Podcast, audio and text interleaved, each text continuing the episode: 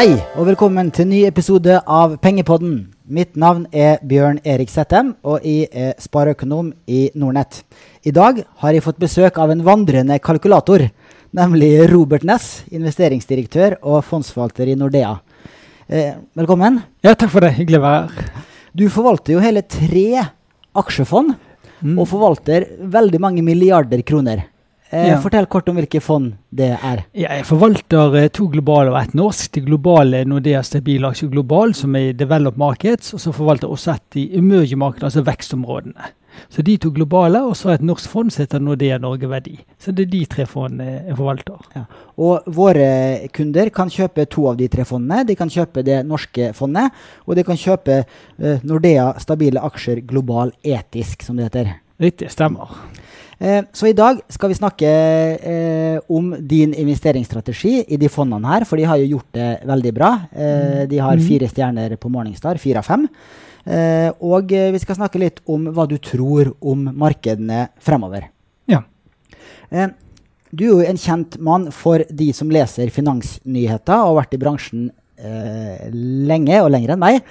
Eh, kan du fortelle litt om din bakgrunn? Det kan jeg gjøre. Jeg eh, begynte å jobbe i finans allerede i 1990. Først som analytiker hos en aksjemegler, og så er det et par år inne i kraftmarkedet hvor jeg handlet eh, kraft. Og så var jeg tilbake som forvalter i Vital Forsikring, som nå heter DNB fra 1994. Og så var jeg der eh, fram til 2004, hvor jeg gikk over til Nordea. Ja, og eh, jeg starta med å si at du er en vandrende kalkulator, for eh, du har jo vært i media mange ganger med veldig originale regnestykker. Har du eh, noen nye regnestykker til lytterne i dag? Ja, det, det, det har jeg. Jeg, eh, så litt på nye konsernsjefer. For, der, for eh, det kom jo en ny konsernsjef nylig i, i både Orkla og Hydro. Og det som kjennetegnet de, er at de var 61 år begge to. Så jeg begynte å tenke litt på er det noen sammenheng mellom alder på konsernsjefen og aksjekursutvikling. Og jeg tenkte med en gang på Berkshire Hathaway, Warren Buffett, sånn gammel kar, god avkastning. Ola Thon i Norge. Ola Thon-kursen har vært svak de siste to årene, men lang sikt har vært sterk. Så jeg tenkte ok, da kan jeg vise at tross alt de eldste er best. Så jeg gjorde beregningen først på norske aksjer, og der, der gikk det skeis. Der var det yngste som var best, men da regnet med at det var pga.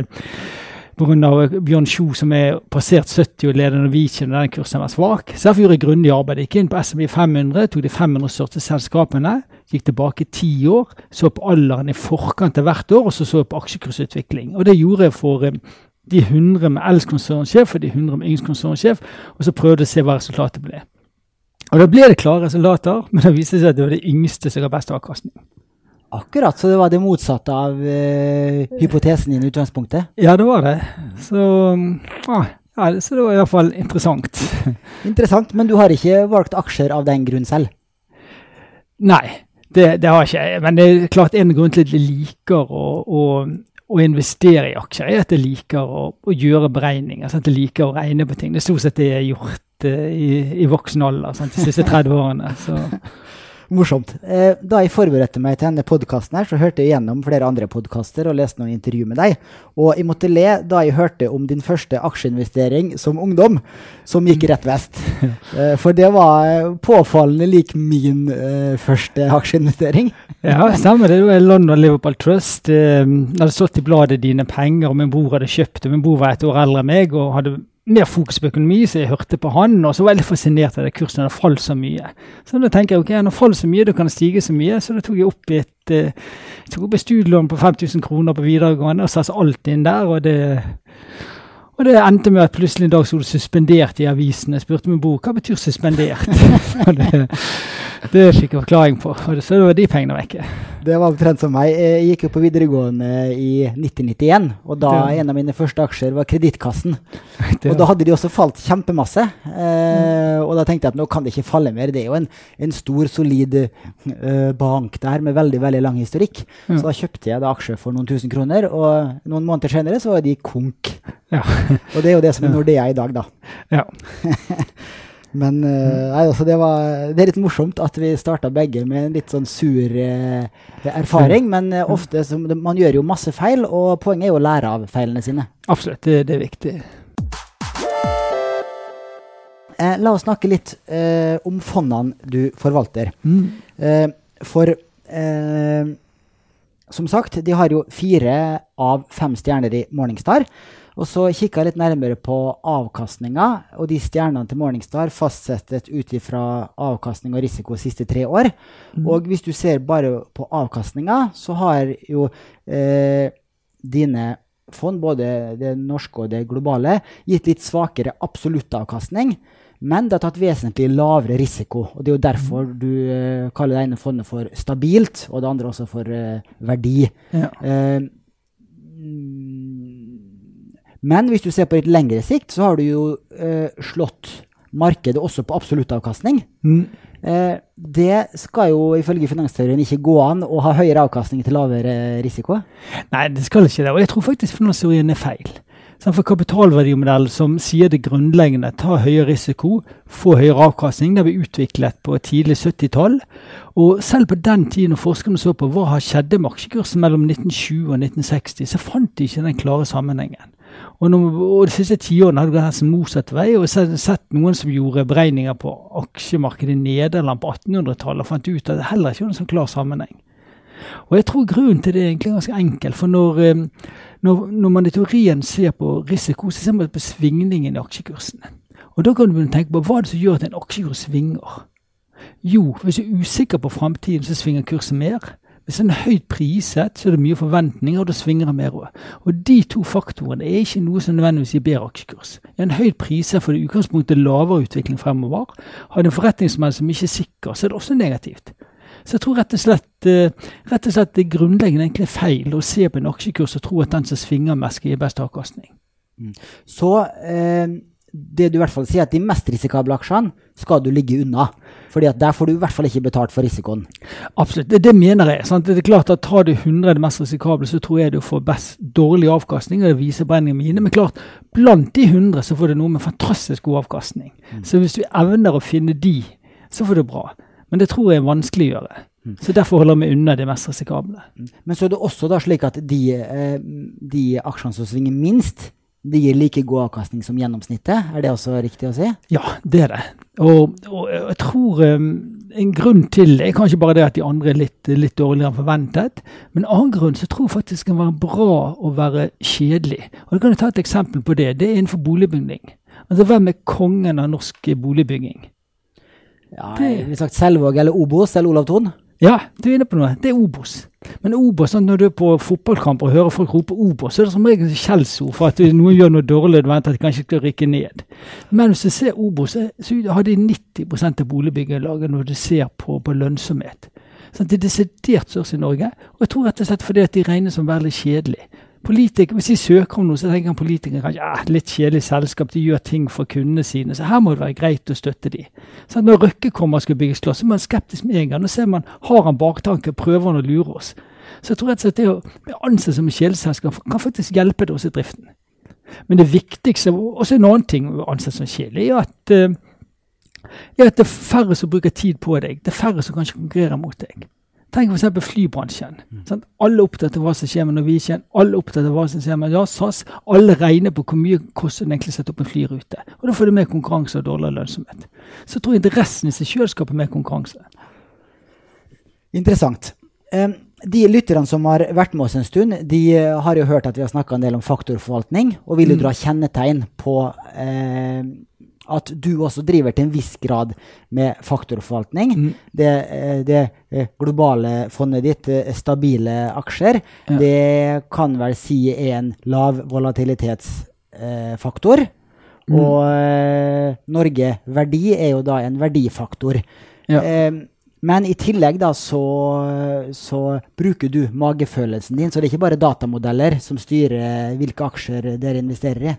Altså, På mange måter er jo, det, er det, det men det vi gjør sånn som på globale aksjer, er at vi, selv om det er lav volatilitet, så, så, ser vi ikke på volatiliteten i aksjekursen og på risikoen der. Det vi gjør, er å prøve å se framover.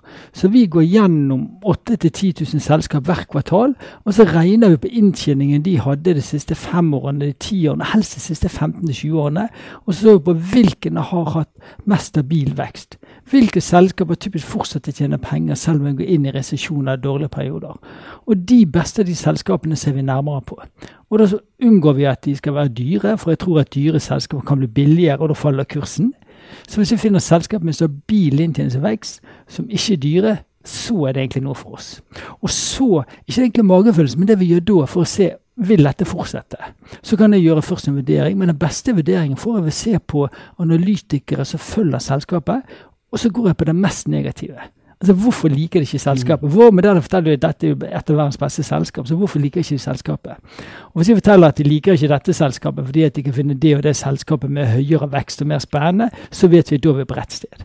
Men hvis de ikke liker selskapet fordi at ok, de har kjøpt et annet selskap, de endrer strategien, eller de har ti gode år, men nå etterspørselen endrer seg, så holder vi oss unna. Så det er faktisk en veldig viktig faktor på det fundamentale. Gå til de største pessimistene hva de sier om selskapet. Så vi bruker ikke tid på møtemanagement.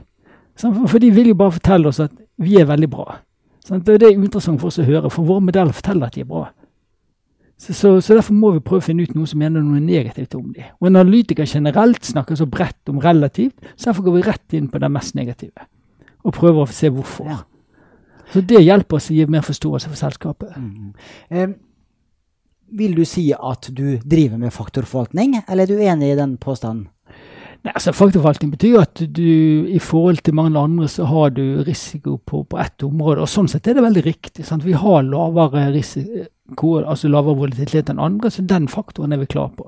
Vi også, I og med at vi unngår de dyre selskapene, så har vi også en til, til, til lavere verdsettelse. Så Sånn sett er vi, er vi også faktor. Men vi er ikke sånn rendyrket i og med at vi, vi bruker både kvantitative og det vi mener fundamentale metoder. Nettopp. Eh, mange av våre kunder er jo interessert i uh, utbytteaksjer. Og nå mm. står vi jo foran utbyttesesongen. Ja. Og vi har et aksjeforum eh, som heter Shareville, og der er det flere grupper som diskuterer investeringsstrategier for utbytteaksjer. Mm. Og vi har også laga en egen utbytteguide på nordnett.no, hvor vi lister opp nordiske aksjer som gir høyt eh, utbytte i forhold til aksjekursen. Mm. det er vel en klar sammenheng mellom Eh, utbytteaksjer og aksjer som du definerer som verdiaksjer og som lavvolatilitetsaksjer, er det ikke det?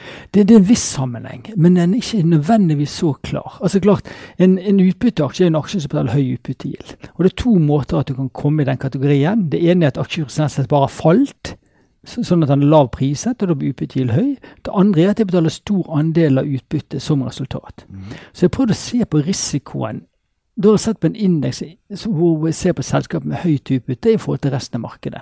Og det har faktisk svingningene vært omtrent like store på de. Og så prøver du å se på andre faktorer. Er det sånn at de gir høyere avkastning på egenkapital fordi de betaler mye utbytte? Sånn, argument, Der kan du se på to måter.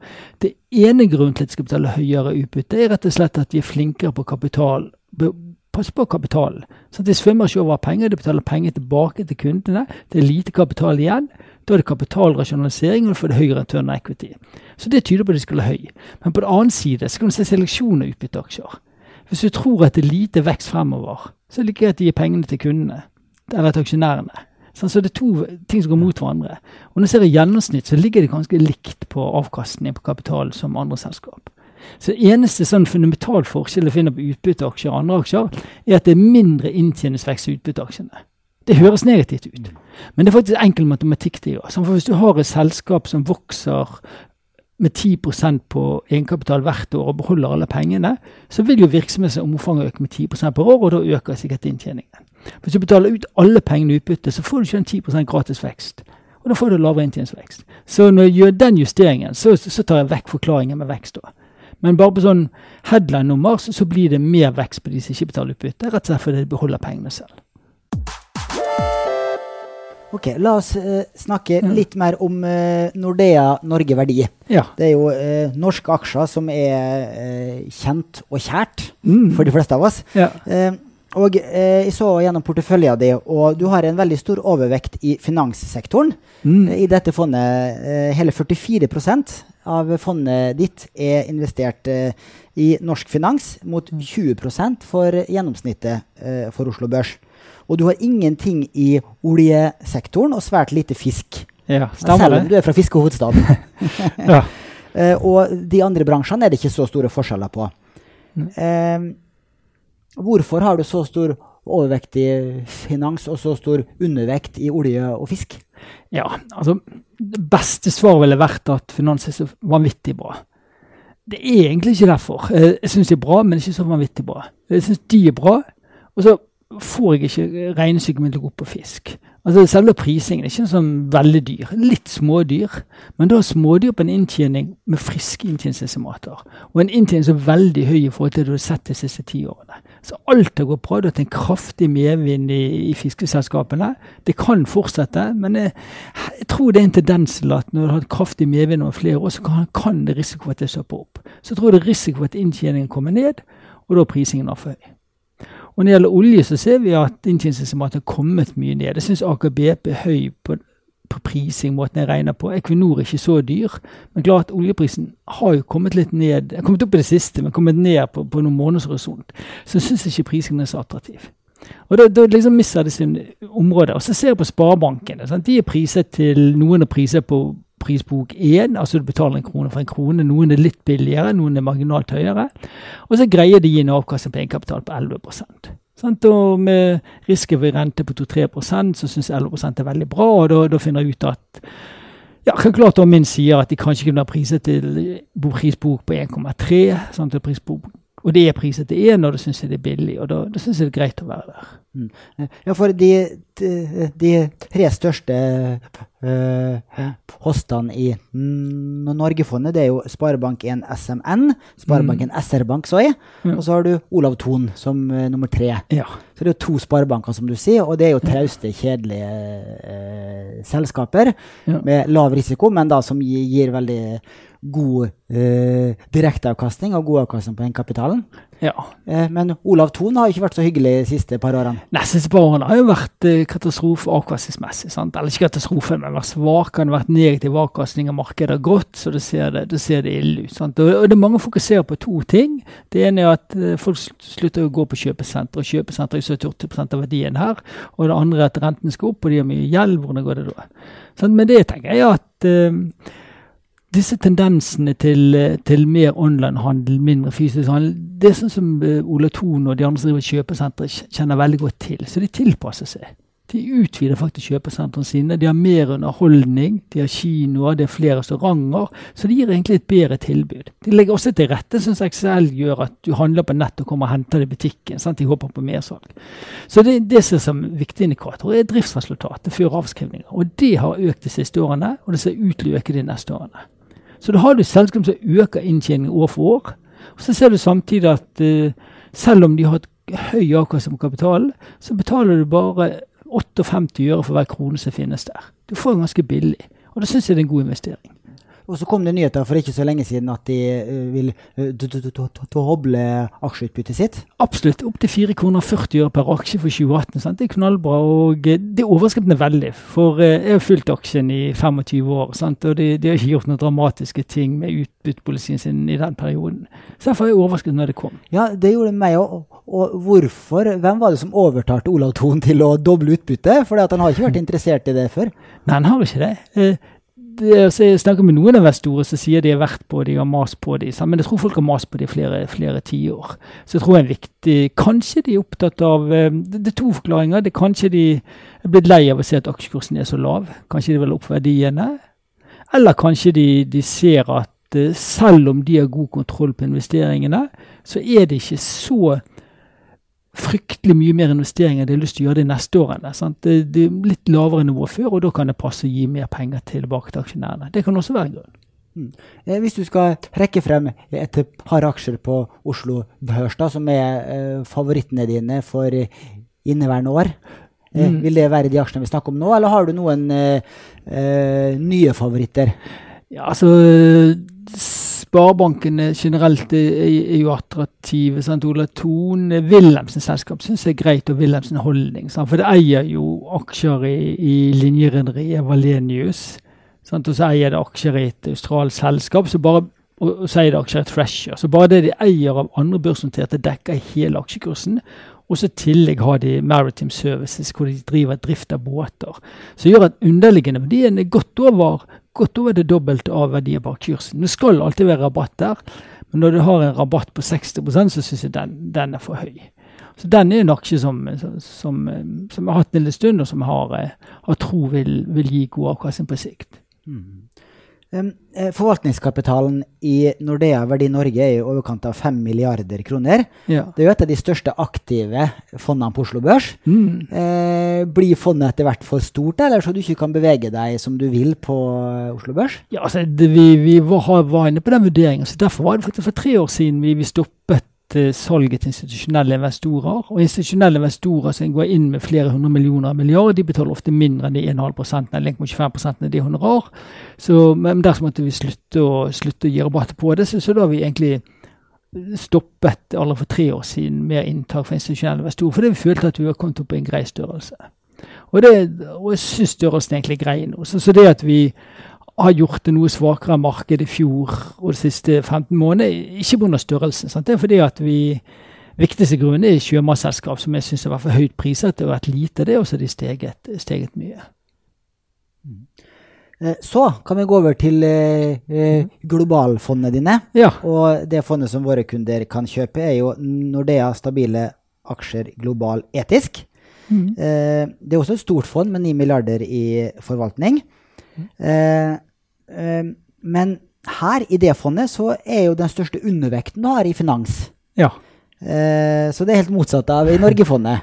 Ja, det er det. Det, det, det er veldig godt poeng. Det, det skyldes at prosessen er, er annerledes, pluss at finansaksjer i Europa er veldig forskjellige fra de norske sparebankene. De norske sparebankene er trauste. Selv om boligmarkedet i Norge er litt høyt priser, så har de god kontroll på, på utlånene sine, og de vokser ikke mer enn det som er forsvarlig. Så der er vi trygge på, på, de. På, på det globale så hadde, du finanskrisen hvor de led skikkelig, og så hadde hadde vært høy risiko der eh, de siste årene, så de holdt oss helt unna. Amerikanske er noen gode selskap, men de, de er ganske høyt priset. Så det eneste vi har i bank, er litt i Australia og Canada, men det, det er relativt små posisjoner. Akkurat. Og i de eh, sektorene du har størst overvekt, var det vel helse og communication services? Absolutt det. er sant? Og helse har vi hatt størst overvekt nå. Vi hadde lite i starten, så etter finanskrisen kom prisingen ned, og så har vi hatt rundt en fjerdedel på porteføljen der. For da ser vi gode selskap som er priset ganske hyggelig. Sant? De har god lønnsomhet år etter år. Og, da, så har prisingen vært, eh, vært beskjeden, sant? og det er en grei, grei kombinasjon. Eh, Gjør du ofte endringer i porteføljene i fondet, eller er du eh, av de forvalterne som sitter eh, lengst med hver aksje? Ja, det er mange som tror vi sitter gjør veldig få endringer, men det er faktisk ikke tilfellet. For- det, det vi gjør, er at Klaus, som er hovedforvalter sammen med, vi, vi går gjennom utvalgte aksjer ukentlig, og da gjør vi veldig ofte justeringer. Sant? Da er det typisk at vi Det er ikke sånn vi gjør de nødvendigvis helt store, men vi tar ett godt selskap som kanskje er blitt litt for dyrt, og så kjøper vi et annet selskap som er godt, som er litt billigere. Så vi gjør små justeringer på porteføljen hele, hele tiden, egentlig. Så hvis du ser sånn i gjennomsnitt, så tar vi skifter ut 40% av porteføljen i året. Og det ligner egentlig veldig mye på hva andre, andre aktive forvaltere gjør. Eh, Du som regner på alt, ville du hatt høyere eller lavere avkastning hvis du hadde skifta aksjer sjeldnere og vært mer tålmodig eh, før du solgte en aksje, og gjort enda flere vurderinger før du kjøpte en aksje? Ja, det, det, det, det regner jeg mye på, så det er et veldig, veldig godt spørsmål. Først av alt så måten du handler på er utrolig viktig. Sant? Hvis, du, hvis du hadde to aktører, en apekatt og en som bare trillet terning, så ville de over tid ha den samme avkastning i aksjemarkedet. Sant? Og selv om det er vanskelig å slå markedet, så er det egentlig vanskelig å tape for markedet òg, hvis du ikke tar med transaksjonskostnader. Men transaksjonskostnader gjør sånn at du taper, taper sikkert. Sant? Det er ikke bare kutasjen, den er en liten del. Du har forskjellen mellom kjøps- og salgskurset som, er, som, er, som er, kan være stor. Og så viktigst av alt har du det at du påvirker kursene. Sant? En uinformert investor, en uerfaren person, kjøper ofte en aksje, så ser han at den stiger, så blir han glad, han syns han er flink, så kjøper han mer, og så stiger han mer, så blir han enda mer glad. Sånn, Da er du komplett udugelig. sånn, Det, det som skjer er, og det gjør vi, Hvis vi begynner å kjøpe en aksje, ser vi kursen stiger, så bare stopper vi helt å kjøpe. For da ser vi at vi gjør impact, og det vil vi ikke gjøre.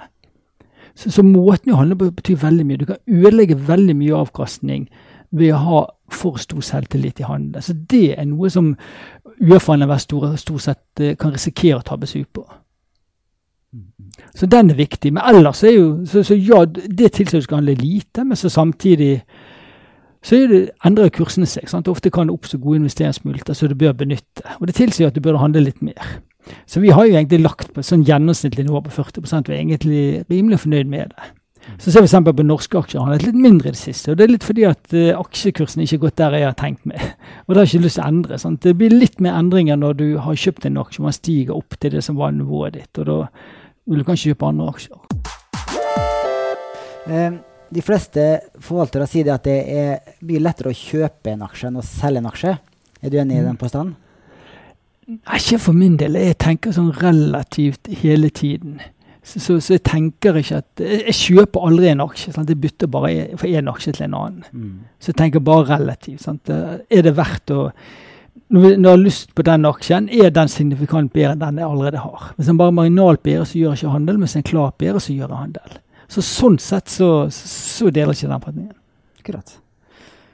Så må vi høre om hva du tror om markedet fremover. Ja, Eh, For eh, etter fjorårets korreksjon så har jo markedet virkelig tatt av eh, i, så langt i 2019.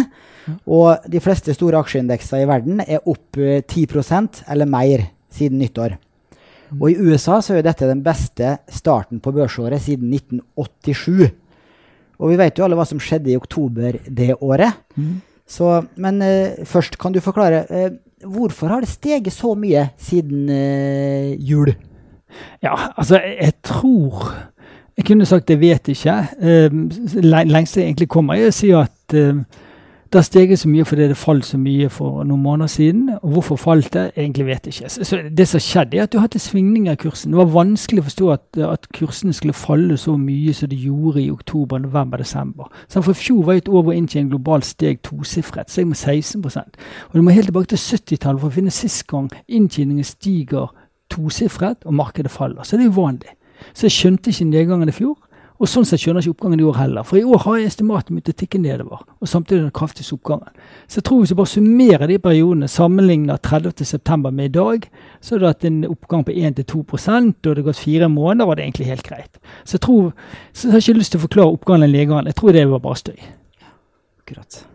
Um, men um, nå er jo da kursene nær uh, all time high. Ja. Uh, og og uh, inntjeninga i selskapene, eh, i hvert fall internasjonalt, er på vei ned. Mm. Så har du høydeskrekk nå, eller syns du vi er noenlunde riktig prisa?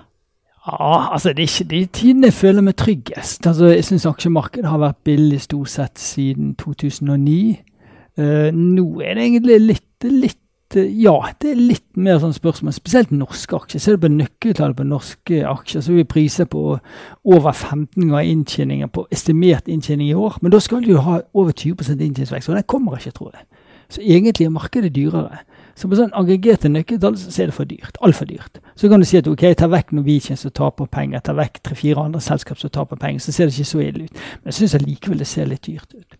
Så, så jeg syns i hvert fall ikke at den kraftige oppgangen vi hadde, er starten på en videre oppgang.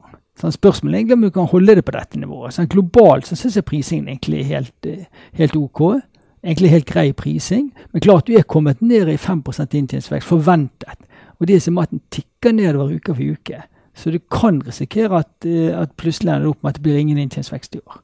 Og da er kursene litt i det høyeste laget. Så jeg tror ikke dette er det beste tidspunktet å gå all inn, i hvert fall. Nei, for det er jo litt skummelt altså, eh, når eh, vekstforventningene reduseres, så da, da, får du jo ganske store konsekvenser for uh, multiplene og, og, verdsettelsen i et selskap hvis du har hatt en periode hvor, hvor uh, vekstutsiktene har blitt sterkere og sterkere, og så blir de svakere og svakere. Så kan du jo, uh, hvis, du regner, hvis, du regner, på det, så får du ganske store utslag på verdien av et selskap. Ja, det gjør absolutt det. Så, så, så, du kan si i fjor var det hyggelig. I fjor så hadde du inntjeningen opp med 16% markedene ned med 6-7 og da ble markedet over 20 billigere. Sant? Men i år har det egentlig vært feil vei. Markedet opp 12 inntjeningsestimatet kommer ned med 3 og det ble 15% dyrere. Så det betyr definitivt noe. Så det er liksom eh, Hvis du tenker, prøver å tenke kortsiktig, så er det neppe den beste timingen. Klart på lang sikt så vet vi at aksjer eh, over tid gjør det bedre enn renter. Mm. Eh, For eh, hvis vi da eh, t- eh, har et regneeksempel og bruker den amerikanske SMP 500-indeksen eh, som eksempel, den er jo nå prisa til rundt 18 ganger inntjening, eh, forventa inntjening, og eh, det gir en eh, det gir en eh, EP, da, eller fortjeneste per aksje, på eh, 5,5 Mm. Så hvis du tar 1 dividert på 18, Mm. Eh, Og så sammenligner vi det med hva du kan få i rentemarkedet. Og eh, i USA så er vel den eh, tiårige statsobligasjonsrenta på rundt 2,5. Ja. Og da får du en meravkastning i favør av aksjer på rundt 3 prosentpoeng. Ja. Hvordan er, altså, det høres jo ikke all verdens ut, men er det greit i forhold til et langsiktig snitt, eller er det så lavt at du skal begynne Altså, å trekke pengene av bordet? Altså, klart, det, det, det, det er det lave laget. Altså, hvis du ser de siste 100 år, så har aksjer gitt 5% høyere avkastning enn renter. Så det har hatt 5 risiko og premie. Og USA har vært et av de bedre stedene. Globalt har det nok lagt ned på, på, på firetallet. Så kan du for så vidt si en sånn beregning som dette at ok, du, du må legge på i hvert fall litt vekst. La oss si du får inflasjonsvekst på 2% i hvert fall. Så, så får du for du snakker nominelt på nominelt, da er det plutselig en risikopremie nå på rundt 4 og da, da 4 det er derfor de tallene jeg da er 4% fortsatt litt, eh, litt lavere enn de 5 Sånn så kan du si at ok, men, eh, men de fem som har vært historisk, det var på en rente som i snitt de siste 100 årene har lagt på mer 6-7% Så det kan være at 4% i forhold til 3% er helt OK, når vi historisk har hatt 5% i forhold til 6% Sånn at du skal se relativt på det. Så det kan være greit. Men, men klart det ja, Sannsynligvis er det greit, men, men, men klart det er, det, det er ikke billigere enn vanlig. Sant? Det går heller litt motsatt veien. Og hva med øh, Oslo øh, Børstad? Har jo øh, gjort det kjempebra i år, dels Ja. pga. Uh, høy oljepris, og at det har selvfølgelig fått stor drahjelp fra resten av verden. Men hva øh, tror du Oslo Børs øh, står i da? Ved nyttår, har du noen prognose der? Altså, egentlig, hvis jeg skulle gitt en prognose, så er det jeg synes, altså, Egentlig så tror jeg jo egentlig at det er risiko for nedside. Jeg kanskje ville være forsiktig og si at jeg tror så bør seg flat, men genuint tror jeg nok det er mer sannsynlig for at du får en, uh, får en nedgang enn en oppgang. Så jeg tror heller egentlig mest sannsynlig på at det kan tikke litt nedover. Det er store forskjell på aksjene. sant? Det synes jo Mange av de aksjene som, som har vært svake, som Wilhelmsen, Ola Thon og Sparebanken, at de, de fortjener en grei utvikling. Sant? Men så mange av de andre aksjene som store indekser mener er altfor dyre. Mm, mm. Um, et spørsmål som eh, mange av våre lyttere stiller seg, det er jo hvor mye av porteføljen eh, skal jeg ha i aksjer, og hvor mye skal jeg i renter? Og, og så er det jo en del eh, av oss som eh, vurderer investeringer i eiendom, også som en eh, tredje aktiva klasse. Mm. Og vi var jo litt inne på det, at aksjer er ganske høyt prisa, men eiendom er jaggu høyt prisa, det òg. Ja, absolutt. Og obligasjonsmarkedet er veldig høyt prisa, med rekordlave renter. Ja. Så det er jo ikke noe opplagt eh, enkelt svar her, hvor du eh, kan investere til en høy forventa avkastning og en moderat risiko. Nei. Eh, hva vil du si der, i valget mellom de eh, tre aktiva klassene der? Nei, altså Selvfølgelig, kan, det, det er to typer svar. Det ene er hva gjør kundene våre. Sånn Ser vi på de institusjonelle investorene, så er det typisk 30% aksjer, opp mot 50 aksjer. Og så kan du svare på hva jeg gjør sjøl. Og, og det sjøl er at jeg putter stort sett hele lønnen i egne, egne fond i Nordea. Så jeg har eh, jeg har et par millioner investert i bilvirksomhet, og så har jeg egen, eget hus og hytte, eller så har jeg alltid min egen aksjefond. Sånn, Sånn 38 miller. I, i mine tre, og kun i mine tre egne fond. Ingenting i rentefond. Ingenting i rentefond, nei. Og det er jo selvfølgelig fordi at du har tro på deg selv som forvalter, men da har du også tro på Altså, du tror på en renteoppgang og dermed en svak avkastning i obligasjonsmarkedet. Ja, altså det ser jeg. Jeg ser egentlig konkret på de aksjene som jeg investerer i. Sant? Da har vi priset, De er priset rundt tolv ganger forventet inntjening. Sant? Og da er det 8 earnings yield på den måten å regne. Sant? Og da, da er det egentlig ganske hyggelig. Og da tror jeg liksom ja, Når jeg tenker langsiktig, sant? jeg tenker noen tiår frem, og da, da tror jeg at det slår, det slår renter, og det slår det, slår det meste. Så da, Selv om jeg sånn taktisk sett er litt sånn usikker på aksjer nå, så har jeg ikke tatt konsekvens av det sjøl. Da, bare putter jeg det jeg har inne i fondet og satser på at uh, ja, jeg jeg tror at det langsiktig vil være greit å være der. Mm. Um, her i, i høst hadde vi Peter Warren i besøk i Mm. podkasten, og han har jo sin egen podkast også.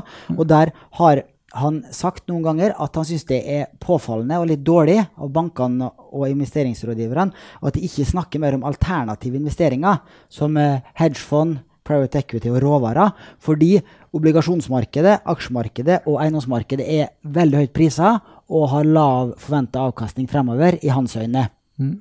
Er du enig i den eh, påstanden der? Altså, det har jo vært, I forhold til banker så har det vært en regulering som gjør det vanskelig for oss å, å selge, selge hedgefond. Sånn, det, det, det er kun til profesjonelle investorer du har kunnet gjøre det tidligere. Ikke sikker på helt hva det er nå, men det er i hvert fall eh, farget oss og gjort sånn at det, det, det har man i praksis ikke, ikke, ikke gjort. Sånn, Og, og, og så har det vært ja, så så det er egentlig det er vel kanskje det viktigste grunnen til at man fokuserer. Og så ser vi at folk eh, ofte foretrekker de enkle produktene. Sant? Enten vil de ha aksjer, eller så vil de ha renter. Men det som kanskje eh, jeg vet ikke hvor er skuffende med folk, er at folk er så lite, lite bevisste. Det, eh, de, vi ser flyten på de som er aksjesparefond, de endrer seg veldig lite. De, de kjøper et fond og blir liggende der hele tiden og veldig lite villige til endringer. Sånn som f.eks. det med aksjesparekonto som en gratis lunsj. Alle burde bare kaste seg over det den dagen det ble annonsert. Men det har gått et par år, folk gidder ikke flytte over. Selv om de bare får en gratis skattefordel. Sant? Så det, det er litt besynderlig. Mm. Nå er det heldigvis rundt halvparten av eh, aksjefondskapitalen som er flytta over, men det er fortsatt eh, nesten halvparten igjen. Ja, absolutt. Så Så det, det, det er for mye. Sant? Alle burde egentlig vært der med en gang. Sant? Det hadde vært eh, De må skynde seg. Da har du siste frist er nyttårsaften nå. ute, ja. ja. Så, mm. eh, du nevnte så vidt du er bilinteressert. ja. Eh, det er jo jeg også. Men eh, hvilke bil eller biler i flertall har du nå? Ja, nei, det er klart eh, Jeg hadde sånn eh, Ja, siste bilen min nå hadde Jaguar I-Pace, den elbilen. Den, den solgte jeg, og så fikk jeg Så var meningen å ha en en Tesla modell 3 nå utover våren. Men så mm, altså, måtte jeg nesten bare prøve å tjene penger, tjene penger på den. Da, så da, det greide jeg å tjene litt på. Så da solgte den i forrige uke. Og så ringte jeg til Tesla og bestilte ny en, og det gikk greit. Så den får jeg om en uke. Ja. Så nå eh, faktisk måtte jeg spørre min kone om lån og låne bil. Så det, det er vel du og Uh, Arne Fredli i Norge da, som tjener penger på å kjøpe biler. ja da, jeg har liksom sånn spurt at det skal gå i pluss. Sant? Og jeg har kjøpt en annen bil også på vei fra USA. Det er en Aston Martin Oi. DB7. Og det, for det, kom, det kommer nye regler sånn, som gjør at man kan ta inn en 20 år gammel bil uten å betale engangsavgift. Ja. Så da var det, fant jeg, jeg fant to da, så var det salgs i USA og kjøpte de begge. Så satser på å få de inn sånn at jeg slipper bare å betale momsen og ingen engangsavgift. Så blir det en billig bil. Så de har vart i 20 år, de også, de modellene der. Ja, de har det. Så det ser fortsatt uh, greie ut. Kan jeg spørre hvor mye du betaler, eller i, når du får den på norsk jord? Ja, det kan du gjøre. Altså, jeg ga en sånn 27 000 dollar, og så må jeg betale moms, så med frakt så ender jeg nok opp med 300 000 kroner. Det er jo billig da for en fullblods uh, Aston Martin. Ja, det er kabriolet og det hele, så Ja, ja. den, den, så den, selv det skal bli vårbilen min. Artig. Selv så har jeg, jeg satt meg på venteliste og, bestilt den nye elbilen til uh, Horse. Mm. Eh, Haikan. Ja, den ser Så- veldig bra ut. Den ser veldig bra ut. Vi har ikke sett ordentlige eh, bilder eh, av den serieproduserte mm, modellen ennå, Mm. men de foreløpige bildene ser i hvert fall veldig bra ut. Ja. Em, du har vel bestilt den nå, du? Ja, det har jeg. så jeg har liksom en plan. Så nå skal jeg ha den eh, Teslaen om måneden, og så skal jeg også Martin i sommer, og så skal jeg få det, se om ikke det får, om får den rundt årsskiftet. da. Så Den har jeg lyst til å ha en liten stund, for den så veldig fin ut. Kanskje jeg skal begynne som du også, kjøpe og selge biler istedenfor å investere i aksjefond? Ja, nei, Det er best å gjøre begge deler. så... Ja, for det som er planen min, egentlig eh, i, Det passer ikke med en sånn en Porsche sportsbil for en som har tre små barn. Jeg oppdaga etter jeg hadde bestilt den at det bare var fire seter. Men jeg sa det til kona, så ble hun litt sur. Så, eh, så eh, da har jeg en avtale med henne da, at jeg bare skal eh, eie den en relativt kort periode. Mm. Og eh, fra januar 2021 så skal jo eh, elbiler også begynne å betale moms og engangsavgift. Mm. Så da regner jeg med å kunne gjøre sånn som du, og faktisk selge den eh, for minst det samme som jeg ga. Ja, nei, det er greie muligheter. Sant? Det er jo sånn som når, når jeg selger min, sånn som Agan, så kunne jeg godt tenke meg ha den en måned lenger. Sant? Men da tenkte jeg ok, jeg selger den i februar, for da kan kjøperen tenke at han får ha den i vinter. Sant? Han ville betale litt mer for det. Så ja. Så bra. Eh, eh, kan dine eh, bilinvesteringer konkurrere prosentvis med din aksjeavkastning?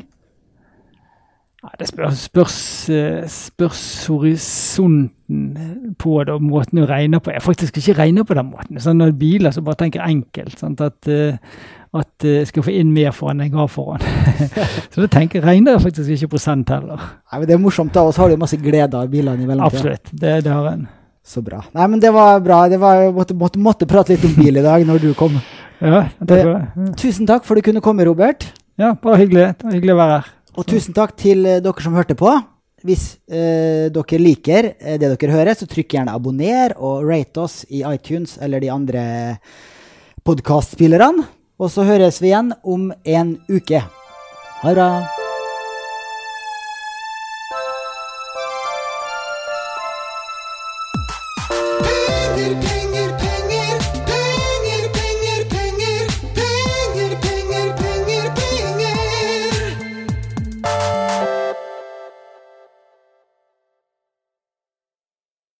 Denne podkasten skal anses som markedsføringsmateriell, og innholdet må ikke oppfattes som en investeringsanbefaling. Podkasten er kun ment til inspirasjon og informasjonsformål. Nornett tar ikke ansvar for eventuelle tap som måtte oppstå ved bruk av informasjonen i denne podkasten. Les mer på disclaimer-siden på nordnett.no.